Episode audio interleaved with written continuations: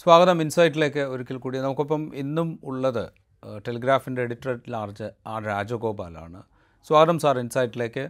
നമ്മൾ ഇതിനു മുമ്പ് സംസാരിച്ചത് അഞ്ച് സംസ്ഥാനങ്ങളിലെ തെരഞ്ഞെടുപ്പ് വന്ന തെരഞ്ഞെടുപ്പ് ഫലം വന്നതിന് ശേഷം ഇന്ത്യ മുന്നണിയെക്കുറിച്ച് നമ്മൾ ഇതിനു മുമ്പ് സംസാരിച്ചിരുന്നു. അന്ന് സംസാരിച്ചപ്പോൾ ഈ തെരഞ്ഞെടുപ്പ് ഫലം ഫലത്തിൽ നിന്ന് ഇന്ത്യ മുന്നണി ഏത് വിധത്തിലാണ് പാഠം പഠിക്കേണ്ടത് എന്നുള്ളതിനെക്കുറിച്ച് സൂചിപ്പിക്കുകയും ചെയ്തിരുന്നു. അതിനുശേഷം ഇന്നലെയാണ് ഇന്ത്യ മുന്നണിയുടെ യോഗം ആദ്യമായി ചേരുന്നത്. ആ യോഗത്തിലേക്ക് എത്തുമ്പോൾ ഒരു വലിയ മാറ്റത്തിന്റെ സൂചനകൾ താങ്കൾ കാണുന്നുണ്ടോ ആ മീറ്റിങ്ങിൽ? ആ തീർച്ചയായിട്ടും. ഞാൻ കാണുന്നുണ്ട്. ഞാൻ ഏറ്റവും എനിക്ക് തോന്നുന്നു മാധ്യമങ്ങൾ അധികം ഇവിടെ ശ്രദ്ധിച്ചോന്ന് അറിയില്ല. ഒന്ന് ഒരു പ്രധാനപ്പെട്ടത് മമതാ ബാനർജി പറയുന്നത് അവർ ഏത് പാർട്ടിയായിട്ടും ഇതിനകത്തുള്ള ഏത് സഖ്യവും അതായത് ഇടതുപക്ഷത്തിനോട് വേണമെങ്കിലും പേര് പറഞ്ഞില്ലെങ്കിലും ഒരു സീറ്റ് അഡ്ജസ്റ്റ്മെന്റ് തയ്യാറാണ്. എത്രമാത്രം പ്രായോഗത്തിൽ അറ്റ്ലീസ്റ്റ് വാക്കാൽ അങ്ങനെ മമതാ ബാനർജി പറയുക എന്നുള്ളത് വലിയൊരു സംഭവമാണ്.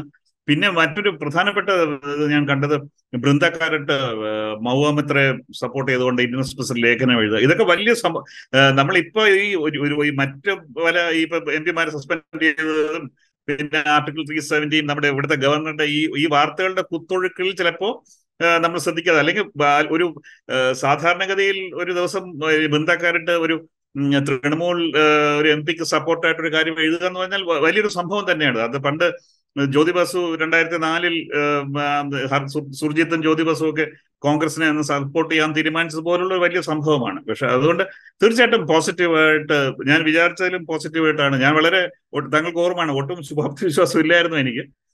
ഇപ്പോഴും മൊത്തം റിസൾട്ടിൽ അങ്ങനെ വേണമെന്ന് തോന്നുന്നില്ല. എന്നാലും ഞാൻ വിചാരിച്ചതിൽ കൂടുതൽ അവർ ഇതിൽ നിന്ന് പാഠങ്ങൾ പഠിച്ചു എന്നാണ് തോന്നുന്നത്. അറ്റ്ലീസ്റ്റ് ഇതുവരെയുള്ള കാര്യങ്ങൾ. നമ്മൾ അന്ന് സംസാരിച്ചപ്പോൾ ഈ കോൺഗ്രസ് ഈ മധ്യപ്രദേശ് രാജസ്ഥാൻ ഛത്തീസ്ഗഡ് ഈ സംസ്ഥാനങ്ങളിലെടുത്ത സ്ട്രാറ്റജി അത് ഏത് വിധത്തിലാണ് ഇന്ത്യ മുന്നണിയിലെ പാർട്ട്നേഴ്സായിട്ടുള്ള പാർട്ടികളെ അലോസരപ്പെടുത്തിയത്?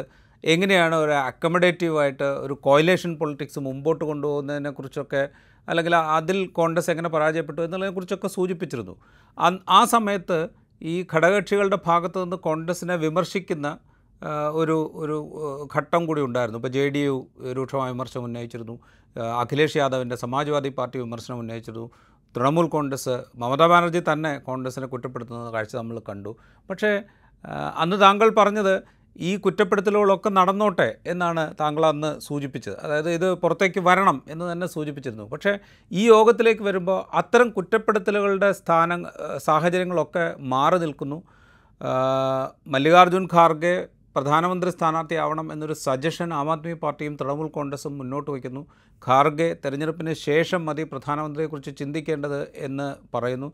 കുറെ കൂടെ അക്കമഡേറ്റീവായ ഒരു രാഷ്ട്രീയം ആവശ്യമാണ് എന്ന തിരിച്ചറിവിലേക്ക് ഈ പാർട്ടികളൊക്കെ മാറി എന്നതിന്റെ സൂചനയായതിനെ കാണണം.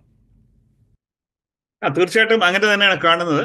പക്ഷെ അങ്ങനെയാണെങ്കിൽ പോലും നമ്മൾ വേറൊരു കാര്യം ഓർക്കേണ്ടത് പലപ്പോഴും ഈ ഇതിനകത്തുള്ള നേതാക്കളെല്ലാം വളരെ എന്താ പറയുക വളരെ ഒരുപാട് വോട്ട്സ് മറ്റേ ഒരുപാട് വെല്ലുവിളികൾ നേരിട്ട് അവരുടെ അവരുടെ സ്ഥാനങ്ങളിൽ എത്തിയവരാണ്. അപ്പൊ തീർച്ചയായിട്ടും ചെറിയൊരു ഈഗോ ക്ലാഷസ് പേഴ്സണാലിറ്റി ക്ലാഷസ് എന്നുള്ള ഉണ്ടാവും.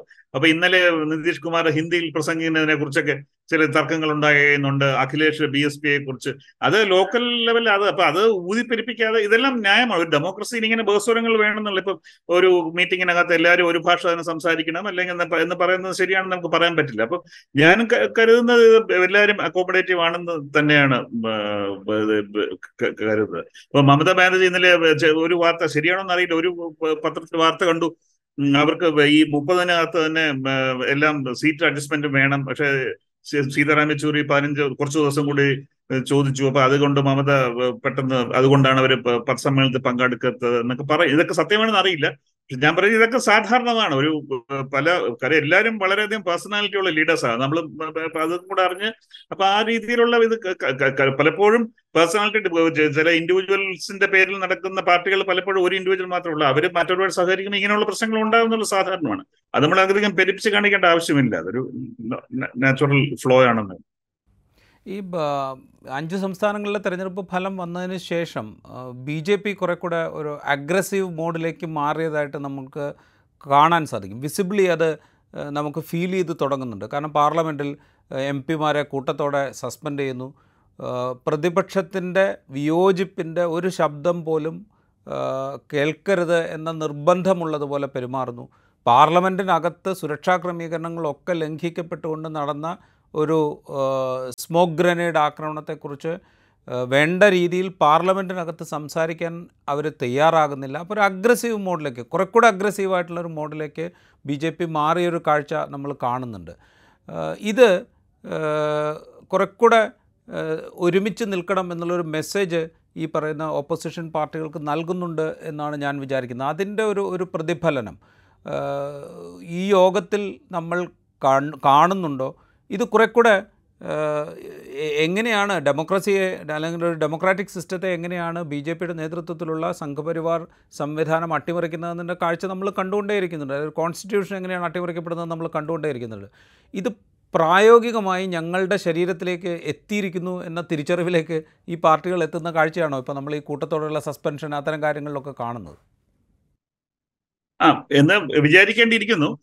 പക്ഷെ അതുകൊണ്ട് മാത്രമാണെന്ന് എനിക്ക് തോന്നുന്നില്ല. ഇത് അതില്ലെങ്കിൽ തന്നെ ഈ ഈ റിസൾട്ട് വരുമ്പോൾ തന്നെ ഇവരുടെ ഈ പല പാർട്ടികളും നിലനിൽപ്പിനെ തന്നെ ഇനി അടുത്തൊരു തവണ ബി ജെ പി വരികയാണെങ്കിൽ അതിനെ ബാധിക്കാമെന്നുള്ളൊരു ഇതുകൊണ്ട് ഇത് ഈ ഈ പറഞ്ഞ താങ്കൾ പറഞ്ഞ കാര്യങ്ങളെല്ലാം ഇതൊരു നമുക്ക് പൊളി രാഷ്ട്രീയമായി എക്സ്പ്ലെയിൻ ചെയ്യാൻ പറ്റാത്ത ഹ്യൂബ്രിസ് എന്ന ഇംഗ്ലീഷ് ഒരു വാക്കുണ്ട്. അത് മലയാളത്തിൽ ഇങ്ങനെ അഹന്ത എന്നല്ല അതിനെക്കാട്ടും അതുക്കും മേലെ എന്നുള്ളൊരു ഹ്യൂബ്രിസ് എന്നുള്ള ഒരു അഹങ്കാരത്തിന്റെ മുകളിലുള്ളൊരു ഭരണത്തിന്റെ അന്ധമായ ഒരു ആത്മവിശ്വാസവും കാര്യം. അത് തന്നെയാണ് ബി ജെ പി കാണിക്കുന്നത്.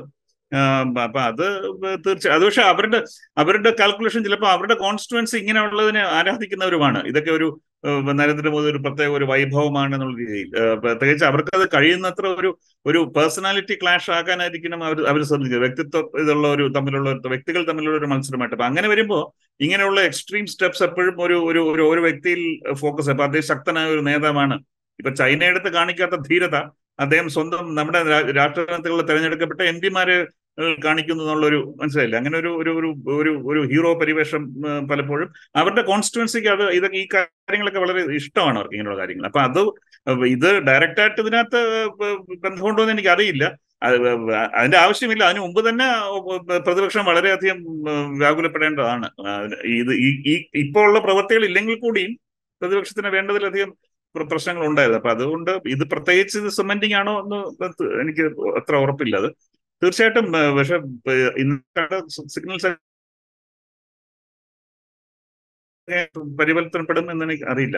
അത് മാത്രമല്ല ഇന്ന് ബംഗാളിൽ കണ്ട ഞാനൊരു വാർത്ത കോൺഗ്രസ് ആറ് സീറ്റ് ചോദിച്ചു എന്നുള്ള ഒരു അതിനകത്തുള്ള ഒരു ആറ് സീറ്റിൽ ശരിക്കും ഒരു സീറ്റ് മാത്രമേ തൃണമൂൽ കഴിഞ്ഞാണ് വിജയിച്ച സീറ്റ് ചോദിച്ചിട്ടുള്ളൂ കാര്യം മുർഷിദാബാദ് എന്നുള്ള. ബാക്കി അഞ്ച് സീറ്റുകളിലും ബി ജെ പി ജയിച്ച സീറ്റുകളാണ്.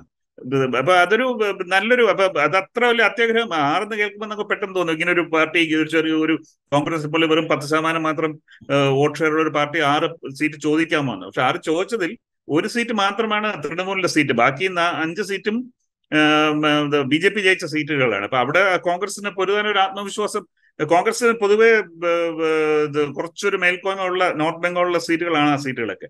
അപ്പൊ എനിക്ക് തോന്നുന്നു അവരുടെ ഒരു ആത്മവിശ്വാസം ലെഫ്റ്റിന്റെയും തൃണമൂലിന്റെയും കൂടെ സഹായമുണ്ടെങ്കിൽ ചിലർക്ക് ജയിക്കാമെന്നുള്ളൊരു അതൊരു നല്ല ഇത്. അത് മമത എങ്ങനെ എങ്ങനെ തീരുമാനിക്കും എന്ന് അറിയില്ല അതിന് അത് ഞാൻ പറയുന്നത് എല്ലാവരും പ്രാക്ടിക്കൽ ഇതുവരെ കാര്യങ്ങൾ പോകും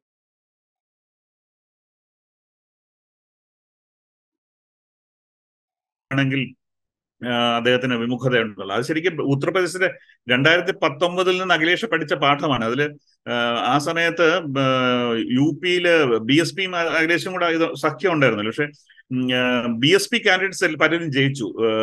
ഈ ബി ജെ പിക്ക് മൃഗീയമായ ഭൂരിപക്ഷം കിട്ട കിട്ടിയെങ്കിലും പ്രതിപക്ഷ സീറ്റുകളിൽ ബി എസ് പി പല സീറ്റും ജയിച്ചു. അതേസമയം അഖിലേഷിന് വലിയ നേട്ടം ഉണ്ടാക്കാൻ കഴിഞ്ഞില്ല. അപ്പം ഒരു ഒരു അന്നത്തെ ഒരു അനാലിസിസ് ഇന്റർപ്രിട്ടേഷൻ അഖിലേഷിന്റെ വോട്ടുകളെല്ലാം ബി എസ് പിക്ക് വേണ്ടി ട്രാൻസ്ഫർ ചെയ്യാൻ കഴിഞ്ഞു. പക്ഷെ ദളിത് വോട്ട്സ് ഇങ്ങോട്ട് മാറിയിട്ടില്ല എന്നുള്ളൊരു അതിനൊരു ഒരു ഹിസ്റ്റോറിക്കൽ കാരണമുണ്ട്. ദളിതരുടെ പേരിൽ പല ക്രൂരകൃത്യങ്ങളും പണ്ട് യാദവന്മാരുടെ പേരിലാണ് ആരോപിക്കപ്പെട്ടിരുന്നത്. ബ്രാഹ്മണന്മാരിൽ മാത്രമല്ല. അപ്പം യാദവന്മാരും ദളിതരും പലപ്പോൾ സ്ഥലങ്ങളിലും ഒന്നിപ്പിക്കാൻ അവർക്ക് ബുദ്ധിമുട്ടുണ്ട്. അപ്പൊ ഇങ്ങനെയുള്ള അകത്ത് ഒലെ കോമ്പിനേഷൻസും ലോക്കൽ പൊളിറ്റിക്സിന് ഇത് ആ ഒരു പ്രാക്ടിക്കലിറ്റി വെച്ചാണ് അഖിലേഷ് ഇങ്ങനെ പറയുന്നത്. അപ്പൊ അദ്ദേഹത്തിന് കമ്പൽഷൻസ് ഉണ്ട്.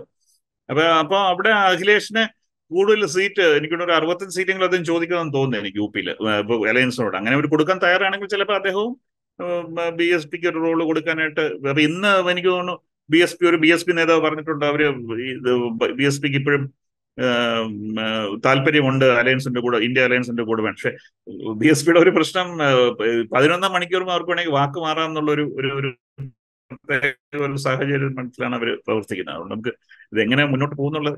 പക്ഷെ ഇതുവരെ അടുത്തുള്ളത് തീർച്ചയായിട്ടും. ഞാൻ പറയുന്നത് ഇത് ഇതെല്ലാം സൂചിക്കുന്ന നമുക്ക് വേറൊരു ചെറിയ സുജാപ്തി ഇപ്പൊ ഇലക്ഷൻ വലിയ റിസൾട്ടിൽ വലിയ മാറ്റം വന്നെങ്കിൽ പോലും ഇലക്ഷൻ ശേഷം ഇവർക്കൊരു ഒരു ഒപ്പോസിഷൻ ഒരു ഫോഴ്സ് ആയിട്ട് നിൽക്കാന്ന് പറ്റുമെങ്കിൽ തന്നെ അത് തന്നെ വലിയൊരു കാര്യമാണ്. കാര്യം അതുപോലും രണ്ടായിരത്തി പത്തൊമ്പതിന് ശേഷം പല കാര്യങ്ങളിലും ആളുകൾക്ക് വേണ്ടി ഇപ്പൊ ന്യൂനപക്ഷങ്ങൾക്ക് സംസാരിക്കാനും ആളുകൾക്ക് വേണ്ടി പീഡിക്കപ്പെടുന്ന പലർക്കും വേണ്ടി സംസാരിക്കാൻ പോലും ആരും ഇല്ലാന്നൊരു രീതി എത്തിയായിരുന്നു. അപ്പൊ അതിൽ നിന്ന് മാറി അറ്റ്ലീസ്റ്റ് ഒരു ഒരു ഒരു ബ്ലോക്ക് ശക്തമായ ഒരു ബ്ലോക്ക് അവർ ജനങ്ങൾക്ക് വേണ്ടി സംസാരിക്കണം ഉണ്ടാവുകയാണെങ്കിൽ അത് തന്നെ വലിയൊരു കാര്യം തന്നെയാണ്. റൈറ്റ് അത് നമ്മൾ ആ ആശയം നിൽക്കുമ്പോൾ തന്നെ നമ്മൾ ഇപ്പോഴത്തെ ഒരു സിറ്റുവേഷൻ നോക്കിക്കഴിഞ്ഞാൽ ഇപ്പോൾ തൃണമൂൽ കോൺഗ്രസിന്റെ മമതാ ബാനർജിയെ പോലൊരു നേതാവ് ഏത് വിധത്തിലുള്ളൊരു സഖ്യത്തിനും തയ്യാറാണ് എന്ന് പറയുക. ഇടതുപക്ഷത്തുമായി യോജിക്കാൻ. അത് പ്രത്യക്ഷത്തിൽ അങ്ങനെ പറഞ്ഞില്ലെങ്കിൽ പോലും ഇപ്പോൾ ബംഗാളിൽ കോൺഗ്രസുമായും ഇടതുപക്ഷവുമായും യോജിക്കുക. ഏതോ ഏത് പാർട്ടിയുമായും യോജിക്കാമെന്ന് പറഞ്ഞാൽ ബംഗാളിനെ സംബന്ധിച്ചത് കോൺഗ്രസും ഇടതുപക്ഷവും തന്നെയാണ് എന്നുള്ളത് വളരെ പ്രകടമാണ്. എന്ന് മമതാ ബാനർജി പറയുക മല്ലികാർജുൻ ഖാർഗെ പോലൊരാളെ പ്രധാനമന്ത്രി സ്ഥാനത്തേക്ക് ഉയർത്തിക്കാണിക്കണം എന്ന് ആവശ്യപ്പെടുക. ഇങ്ങനെയുള്ള ചില ചില സൂചനകൾ അല്ലെങ്കിൽ ചില ആറ്റിറ്റ്യൂഡ്സ് ഈ ആറ്റിറ്റ്യൂഡ് അതായത് മമത ഇപ്പോൾ പ്രകടിപ്പിക്കുന്ന ഈ ആറ്റിറ്റ്യൂഡ് ഇത് ബാക്കി പാർട്ടികളുടെ നേതാക്കളെ ബാക്കി പാർട്ടികളുടെ നിലപാടുകളെ ഒക്കെ സ്വാധീനിക്കാൻ സാധ്യതയുള്ളൊരു ഘടകമാണ്. കാരണം ബംഗാളിനെ സംബന്ധിച്ചാണെങ്കിൽ തൃണമൂലിന് ഉള്ള സ്വാധീനം അവിടെ വേറൊരു പാർട്ടിക്കും ഇല്ല. അപ്പോൾ അങ്ങനെ ഒരു പാർട്ടിയുടെ നേതാവ് ഇങ്ങനൊരു ആവശ്യം മുന്നോട്ട് വയ്ക്കുന്നു എന്നുണ്ടെങ്കിൽ ബാക്കിയുള്ള ആളുകളും അതേപോലെയുള്ള അഡ്ജസ്റ്റ്മെന്റുകൾക്ക് തയ്യാറാകണം എന്നുള്ളൊരു മെസ്സേജാണ് അതുവഴി നൽകുന്നത്. ഇത് ഏറ്റവും പ്രധാനമായും സ്വീകരിക്കേണ്ടത് ഒരുപക്ഷെ കോൺഗ്രസ് ആയിരിക്കും എന്ന് ഞാൻ വിചാരിക്കുന്നു. കോൺഗ്രസ് ആ ഒരു ആറ്റിറ്റ്യൂഡിലേക്ക് മാറും എന്ന് താങ്കൾ വിചാരിക്കുന്നുണ്ടോ? ഞാൻ ഈ ഇത് തുടങ്ങും മുമ്പ് കർണാടക ഈ ഇലക്ഷന് മുമ്പ് തന്നെ ഞാൻ വിചാരിച്ചത് കോൺഗ്രസ് അപ്പോഴേ വളരെ അക്കോമഡേറ്റീവ് ആണ് എന്നാണ് ഞാൻ കരുതിയിരുന്നത്.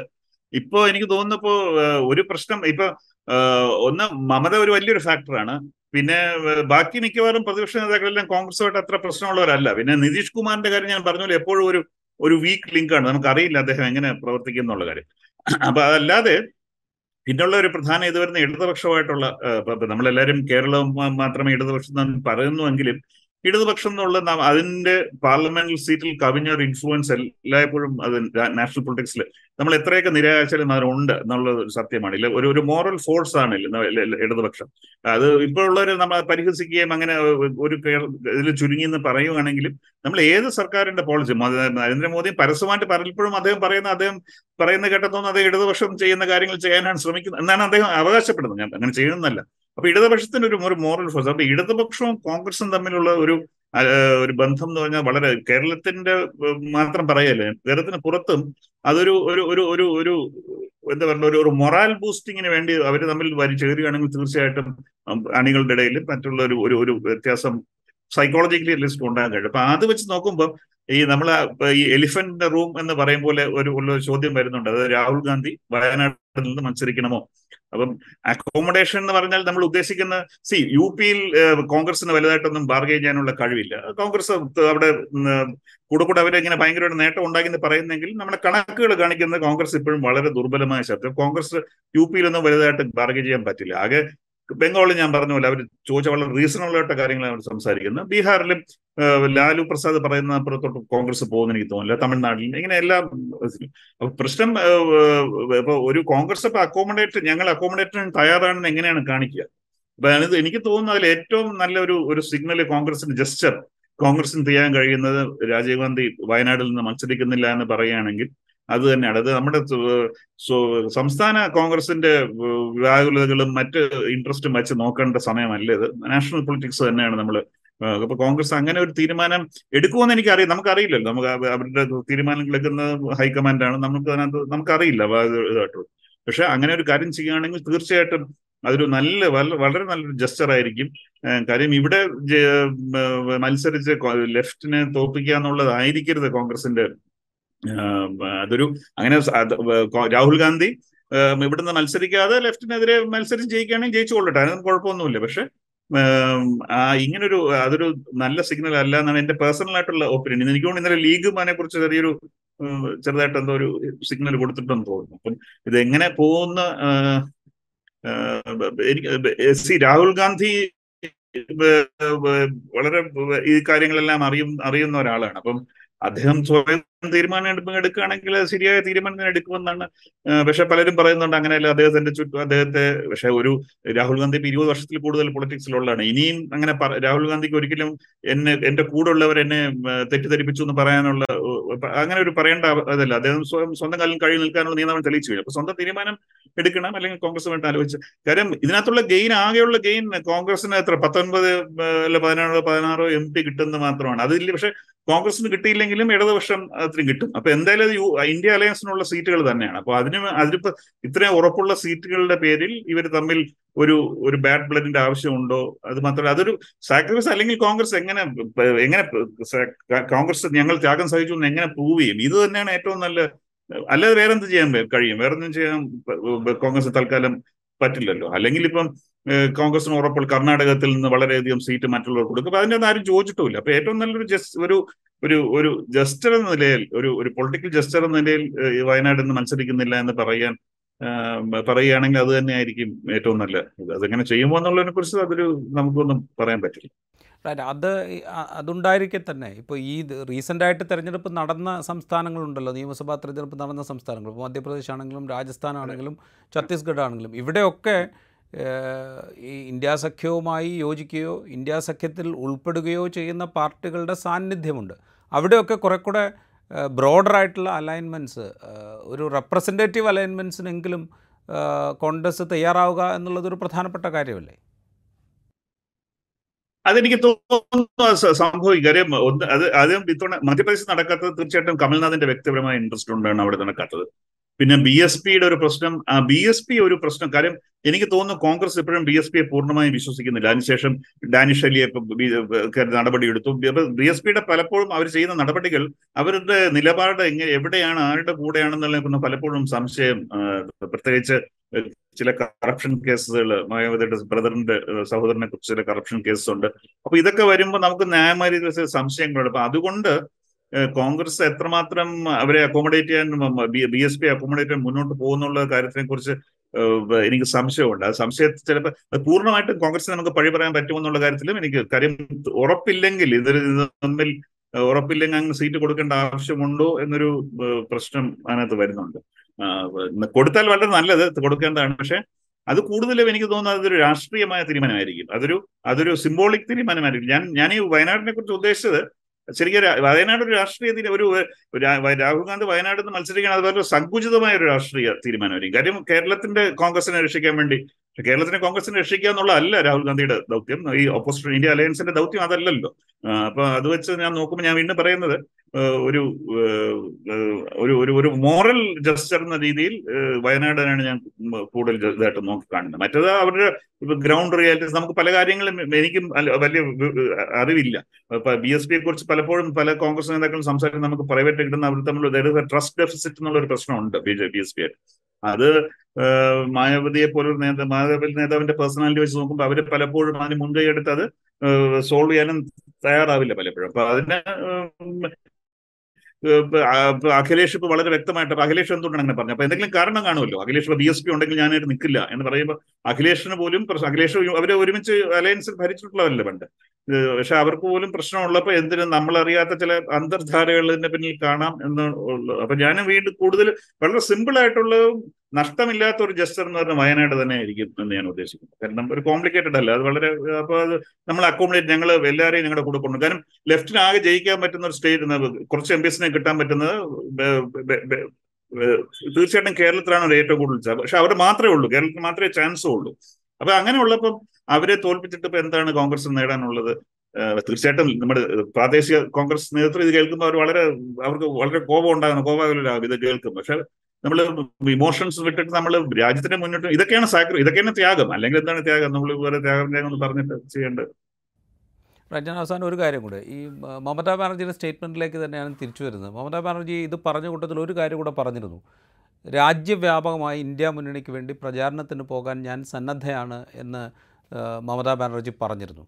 അതായത് ഇനി ഇപ്പോൾ ഈ മീറ്റിംഗ് കഴിഞ്ഞു. ഇന്ത്യ മുന്നണിയെ സംബന്ധിച്ച് ഇത്തരം സംഗതികളിലേക്ക് അതായത് ഒരു രാജ്യവ്യാപകമായ ക്യാമ്പയിനിലേക്ക് അതിന് അതിന് വേണ്ട നേതാക്കളുടെ പട്ടികയിലെക്കുറിച്ച് അതേ അതിനുള്ള സംഘാടനത്തെക്കുറിച്ച് ഇത്തരം കാര്യത്തെക്കുറിച്ചൊക്കെ ആലോചിക്കേണ്ട ഒരു സമയമായില്ലേ? അത് അത് പറയുമ്പോൾ മമത പറഞ്ഞ പോലെ നമ്മൾ ഇമ്മീഡിയറ്റ് ആയിട്ട് സീറ്റ് വിഭജനത്തെക്കുറിച്ച് സംസാരിക്കണം അതിലൊരു ധാരണ ഉണ്ടാക്കണം എങ്ങനെയാണ് പ്രചരണം മുന്നോട്ട് കൊണ്ടുപോകേണ്ടതെന്നുള്ള ധാരണ ഉണ്ടാക്കണം ഇതൊക്കെ ഇമ്മീഡിയറ്റ് ആയിട്ട് ചെയ്യേണ്ടതാണ് എന്ന മമതയുടെ ഡിമാൻഡ്. അത് പ്രാക്ടിക്കലാണ് അല്ലെങ്കിൽ ഒരു പ്രാക്ടിക്കൽ പ്രായോഗിക രാഷ്ട്രീയം മുൻനിർത്തിയാണ് എന്നാണ് എനിക്ക് അത് വായിച്ചപ്പോൾ തോന്നിയത്. താങ്കൾക്ക് എന്ത് തോന്നുന്നു? അതിലേക്കൊക്കെ കടക്കേണ്ട സമയമായിട്ടില്ല ഇന്ത്യ മുന്നണിക്ക്? ഇല്ല എനിക്ക് അങ്ങനെ അങ്ങനെ അർജൻസി തീർച്ചയായിട്ടും ഇത് മനസ്സിൽ നമ്മൾ തീരുമാനിക്കുന്നതാണ് ഈ പ്രാക്ടിക്കൽ ആയിട്ടുള്ള കാര്യങ്ങൾ നമുക്ക് ദിവസങ്ങൾ കൊണ്ട് സോൾവ് ചെയ്യാം. നമ്മൾ ആദ്യം നമ്മുടെ മനസ്സിൽ നമ്മുടെ കൺസേൺസ് എന്താണ്? ഞാൻ പ്രധാന കാര്യം മമതാ ബാനർജിക്ക് ഇത് പറയാൻ എളുപ്പമാണ് എളുപ്പം ചെയ്യണം. കാര്യം അവർ ഒരു സ്റ്റേറ്റിന്റെ കാര്യം അതിൽ ഷീസ് ഓൾ പവർഫുൾ അവർ പറയുന്നതാണ് അവസാന വാക്ക്. പക്ഷെ ഇപ്പൊ ഒരു യെച്ചൂരി കൂടുതൽ ദിവസം ചോദിച്ചു എന്ന് പറഞ്ഞാൽ അദ്ദേഹത്തിന് പല കാര്യങ്ങളും ബാലൻസ് ചെയ്യാനുണ്ട്. ഇപ്പൊ മെയിൻലി അദ്ദേഹം ഒരു നാഷണൽ പാർട്ടിയുടെ നാഷണൽ ലീഡർ ആകുമ്പോൾ അദ്ദേഹത്തിന് കേരളത്തിന്റെ തന്നെ താല്പര്യം തന്നെ ആയിരിക്കും അദ്ദേഹത്തിന് എൺപത് ശതമാനവും വെയിറ്റേജ് കൊടുക്കേണ്ടത്. പക്ഷെ മറ്റ് മറ്റു സംസ്ഥാനങ്ങളുടെ ഇതുകൊണ്ട് അപ്പൊ ഇങ്ങനെയുള്ള കാര്യങ്ങൾ ഇപ്പൊ കേരളത്തിന്റെ ഇതൊരു കീറാമൂട്ടിയായി നമുക്ക് തോന്നുന്നില്ലെങ്കിലും ഇതൊരു വലിയ പ്രശ്നമാണ് ഈ വയനാട് സീറ്റ് എന്നുള്ളത് അപ്പൊ ഇത് ഞാൻ അതാണ് പറഞ്ഞത് ഇതുകൊണ്ട് നമ്മൾ ഇതുകൊണ്ട് ഈ ഒരു ഇതിനു വേണ്ടി നമ്മൾ ഒരു കേരളത്തിലെ ഒരു ചെറിയൊരു സംസ്ഥാനത്തെ ഒരു പ്രാദേശിക നേതൃത്വത്തെ തൃപ്തിപ്പെടുത്താൻ വേണ്ടി സമയം വേസ്റ്റ് ചെയ്യേണ്ട ആവശ്യമുണ്ടോ എന്നുള്ള എനിക്ക് തോന്നി ഏറ്റവും കൂടുതൽ സമയം ആവശ്യപ്പെട്ടത് ഈ ഒരു കേരളത്തിന്റെ പ്രശ്നം കൊണ്ട് തന്നെയാണ് മറ്റൊന്നും കൊണ്ടല്ല. പിന്നെ അത് കഴിയുന്നത്ര വേഗം അതൊരു സീരിയസ്നെസ്സിൽ അവരത് സോൾവ് ചെയ്യുകയാണെങ്കിൽ അതായിരിക്കും ഏറ്റവും നല്ലത്. പിന്നെ ഞാൻ നേരത്തെ പോലെ മമതയ്ക്ക് മമതയുടെ ലീഡർഷിപ്പ് അൺചലഞ്ചഡ് ആണ്. അവരുടെ അവരുടെ ഇൻഫ്ലുവൻസ് ഏരിയയും വളരെ ക്ലിയർലി ഡിമാർക്കേറ്റഡ് ആണ്. അപ്പൊ അതുകൊണ്ട് അവർക്ക് തീരുമാനമെടുക്കാൻ ഒരു ഒരു ഒട്ടും ബുദ്ധിമുട്ടില്ല. നാളെ വേണമെങ്കിലും അവർക്ക് പറയാം. ഇത്ര ഇതെന്നുള്ളത്. പക്ഷെ മറ്റുള്ളവർക്ക് അങ്ങനെയല്ല. സമയം എടുത്തുകൊണ്ട് തെറ്റൊന്നുമില്ല. കാര്യം ഇനി മൂന്ന് മാസം ഇലക്ഷൻ സമയമുണ്ടല്ലോ. അതിൽ അത് എനിക്ക് തോന്നുന്നില്ല. അതൊരു വലിയ അതിനെക്കാട്ടി ഈ കൂടുതൽ ക്യാമ്പയിൻ താങ്കൾ പറഞ്ഞ അത് ശരിയാണ്. ഈ ഇലക്ഷന് സീറ്റിനൊക്കെ മുമ്പ് കഴിയുന്നത്ര പോപ്പുലർ മൂവ്മെന്റുകൾ ഉണ്ടാകുക ഇടപെടുക എന്ന കാര്യങ്ങൾ ഇപ്പൊ ഗവർണർ ചെയ്യുന്ന കാര്യങ്ങൾക്ക് ഇതിനെതിരായിട്ട് ഒരു സംയുക്ത പ്രസ്താവന നടത്തുക. ഈ രാഷ്ട്രീയമായ പ്രവർത്തനങ്ങൾ ഈ സീറ്റുമായിട്ട് ബന്ധപ്പെടുത്തേണ്ട കാര്യമല്ല. അത് അവർ കുറച്ചും കൂടെ ഇതായിട്ട് ഉഷാറായിട്ട് ചെയ്യേണ്ടതുണ്ട്. ഇപ്പൊ ഉദാഹരണത്തിന് ഇവിടെ കോൺഗ്രസ് ഇപ്പം ഇവിടെ ഗവർണർ ഈ ചെയ്യുന്ന കാര്യങ്ങളിൽ പലപ്പോഴും നമുക്ക് ചിലപ്പോൾ ഒരു ഒരു ഡൗട്ട് വരും കോൺഗ്രസ് വേണ്ടത്ര രീതിയിൽ അദ്ദേഹത്തെ എതിർക്കുന്നുണ്ടോ അങ്ങനെ ഒരു ഒരു ഡൗട്ടിന് ഒരിക്കലും ഒരു ഒരു- ഒരു ഒരിക്കലും അങ്ങനെ ഒരു ചോദ്യം ഓർന്നു വരാൻ പാടില്ല. കാരണം കോൺഗ്രസ് വളരെ ശക്തമായിട്ട് എതിർക്കേണ്ട കാര്യങ്ങളാണ് അദ്ദേഹം ചെയ്യുന്ന കാര്യങ്ങളിൽ എതിർക്കേണ്ടത്. പക്ഷെ അതവര് ചെയ്യുന്നത്. അപ്പൊ അത് രാഷ്ട്ര ദേശീയ നേതൃത്വം ഇടപെട്ട് പ്രാദേശിക നേതൃത്വത്തിനോട് ഒന്നുകിൽ പറയുകയോ അപ്പൊ ഇത് അത് പറയാൻ ഒരു വിമുഖത അവർക്കുണ്ടെങ്കിൽ ഞാൻ പറയുന്നത് ഈ ഒരു അനൗൺസ്മെന്റ് ആ കാര്യങ്ങളെല്ലാം will take care of it അത് ഞങ്ങളുടെ ഇടതുപക്ഷത്തിന് കൂടെയാണ്. ഞാൻ ഞാൻ വയനാട് നിന്ന് മത്സരിക്കുന്നില്ല എന്നൊരു ഇത് വരികയാണെങ്കിൽ രാജു രാഹുൽ ഗാന്ധി മറ്റിടത്ത് മത്സരിക്കുന്നതാണെന്ന് പോലും പറയുന്നില്ല. വേണമെന്നുണ്ടെങ്കിൽ അദ്ദേഹത്തിന് രാജ്യസഭയിൽ കൂടി വേണമെങ്കിലും വരാം. എനിക്ക് അതിലൊന്നും ഞാൻ തെറ്റ് കാണുന്നില്ല. അപ്പൊ അദ്ദേഹം ഫോക്കസ് ചെയ്യേണ്ട ക്യാമ്പയിനിങ്ങിൽ തന്നെയാണ് ഈ ചെറിയ ചെറിയ തർക്കങ്ങളിൽ അദ്ദേഹം ഇടപെടുകയായിരിക്കും ഞാൻ ഞാൻ മത്സരിക്കുന്നില്ല. ഇങ്ങനെ ഒരു അഭിപ്രായം സി പി ഐ ആരുടെ അഭിപ്രായം പറഞ്ഞു. ഇപ്പൊ ലീഗിൽ പോലും അങ്ങനെ അഭിപ്രായമുണ്ട്. പിന്നെ അതൊരു നല്ല ഒരു നല്ലൊരു ജസ്റ്റാണ് നമ്മൾ തമ്മിലടിക്കുകയല്ലല്ലോ വേണ്ടത്. നമ്മൾ ഒരുമിച്ച് നിൽക്കുകയാണ് വന്നിട്ട് കേരളത്തിൽ തമ്മിലടിക്കേണ്ട ആവശ്യമില്ലല്ലോ. അങ്ങനെ ഇതാണ്. എന്നാണ് ഒരു അവസാനം ഒരു കാര്യം കൂടെ. പ്രത്യേകിച്ച് കൊൽക്കത്ത കേന്ദ്രീകരിച്ച് പ്രവർത്തിക്കുന്നതുകൊണ്ട് ഈ മമതയുടെ ഒരു ആഹ്വാനം ഉണ്ടല്ലോ. അതായത് ആരുമായും സഖ്യമാവാം. പ്രധാന എതിരാളിയെ പരാജയപ്പെടുത്താൻ ആരുമായും സഖ്യമാവാം എന്നുള്ള മമതയുടെ ഈ പ്രഖ്യാപനം. അത് എത്രത്തോളം ആത്മാർത്ഥമാണ് എന്നുള്ളത് ഒരു ചോദ്യം. ഇനി അത് ആത്മാർത്ഥമാണെങ്കിൽ അത് ഇടതുപക്ഷം പ്രത്യേകിച്ച് അവിടുത്തെ സി പി എം അത് സ്വീകരിക്കുമോ? ഇത് ആത്മാർത്ഥമാണോ? അല്ലെ നമുക്ക് ഇവിടെ ഇവരുടെ we to take them at face value കാര്യം നമ്മൾ ഇവരെല്ലാം രാഷ്ട്രീയത്തിൽ ഒരുപാട് ഒരു പബ്ലിക് ലൈഫിന് വേണ്ടി ജീവിതം ഒഴിഞ്ഞു വെച്ചവരാണ്. എന്റെ പേഴ്സണൽ ഇത് ഒരു ഒരു ഒരു ഒരു ഒരു ഒരു ബിസിനസ്സുകാരനോ അല്ലെങ്കിൽ ഒരു ഒരു എഡിറ്ററോ ഒരു സിനിമ നടനോ പറയുന്നതിനേക്കാൾ കൂടുതൽ വാല്യൂ ഒരു- ഒരു പബ്ലിക് ഫിഗർ ഒരു രാഷ്ട്രീയ പ്രവർത്തകൻ പറയുന്നതിൽ ഞാൻ എപ്പോഴും ആ ക്യാപിറ്റൽ അത്രയും ഞാൻ കൂടുതൽ വിശ്വസിക്കുന്ന തീർച്ചയായിട്ടും രാഷ്ട്രീയ പ്രവർത്തകർ അപ്പൊ മമതയുടെ അവരുടെ അങ്ങനെ പ്രായോഗികമാണ് അവർ എത്രത്തോളം അത് നമുക്ക് ഒരിക്കലും അവരുടെ മനസ്സിനകത്ത് കയറി വായിക്കാം. തീർച്ചയായിട്ടും ഇതിനകത്തെല്ലാം ഇപ്പൊ മമത നാഷണൽ ക്യാമ്പയിൻ എന്ന് പറഞ്ഞ ഉദ്ദേശിച്ചത് അവർ സ്വയം അവരെ ഒരു രാഷ്ട്രീയ ഒരു രാഷ്ട്ര ദേശീയ നേതാവായിട്ട് പ്രൊജക്ട് ചെയ്യാനാണ് അവർ പ്രൈം മിനിസ്റ്റർ ഇതിനു വേണ്ടി കണ്ണുവെച്ചുകൊണ്ട് കളിക്കുന്നതാണ്. എന്നൊക്കെ നമുക്ക് വേണമെങ്കിൽ പറയാം. പക്ഷെ ഞാൻ പറയുന്നത് അങ്ങനെയുള്ള ഈ ചെറിയ ചെറിയ കാര്യങ്ങളും നമ്മൾ ഇപ്പം നമ്മുടെ പ്രധാന ഉദ്ദേശം എന്ന് പറയുന്നത് ഈ ബി ജെ പി മൂന്നാം തവണ അധികാരത്തിൽ വരാതിരിക്കാൻ ശ്രമിക്കുക എന്തൊക്കെ ചെയ്യാൻ കഴിയുമോ ചെയ്യുക എന്നുള്ളതാണ്. അപ്പം അതിനകത്ത് ഇനി പിന്നെ പിന്നെ ഇടതുപക്ഷം ഞാൻ അറിഞ്ഞിടത്തോളം സി മമത എത്രമാത്രം സിൻസിയർ ആണെന്നുള്ള ആദ്യത്തെ ടെസ്റ്റ് ഇവർ കൊടുക്കാൻ എത്ര സീറ്റ് കൊടുക്കാൻ ഇപ്പൊ ഒരു സീറ്റ് എന്നൊക്കെ പറയുന്നുണ്ട്. ഒരു സീറ്റ് കൊടുത്താൽ തന്നെ അല്ല രണ്ട് സീറ്റ് കൊടുത്താൽ സീറ്റിന്റെ ക്വാളിറ്റിയും കൂടെ നമ്മൾ ജയിക്കാൻ പറ്റുന്ന സീറ്റാണെന്നും കൂടെ ഒരു നമ്മൾ നോക്കണ്ട. അതൊക്കെയാണെങ്കിൽ തീർച്ചയായിട്ടും നമ്മൾ സിൻസിയർ ആണെന്ന് പറയേണ്ടി വരും. പിന്നെ ഇലക്ഷൻ കഴിഞ്ഞ ശേഷം പ്രധാനമന്ത്രി അത് എന്ത് പ്രധാന എന്തുകൊണ്ട് അവർക്ക് ആഗ്രഹിച്ചുകൂടാ? അവർ അവരെല്ലാ രീതിയിലും പയറ്റി തെളിഞ്ഞ ഒരു നേതാവാണ്. ഇപ്പൊ ദേവഗൌഡയോ അല്ലെങ്കിൽ മറ്റുള്ള ഐ കെ ഗുജറാലിനോ പ്രധാനമന്ത്രിയാകുമ്പോൾ തീർച്ചയായിട്ടും അവരെക്കാട്ടിയെല്ലാം യോഗ്യത മുഹമ്മദ് ഇപ്പൊ പ്രധാനമന്ത്രിയാകും അതിൽ ഒരു തെറ്റും ഞാൻ കാണുന്നില്ല. റൈറ്റ് വളരെയധികം നന്ദി ഞങ്ങളോട് ഈ ഘട്ടത്തിൽ ഇത്രയും കാര്യങ്ങൾ വിശദീകരിച്ചതിന്. ഇൻസൈറ്റ് ഇവിടെ പൂർണമാകുന്നു. മറ്റു എപ്പിസോഡുമായി വീണ്ടും കാണാം. Thank you. Thank you very much.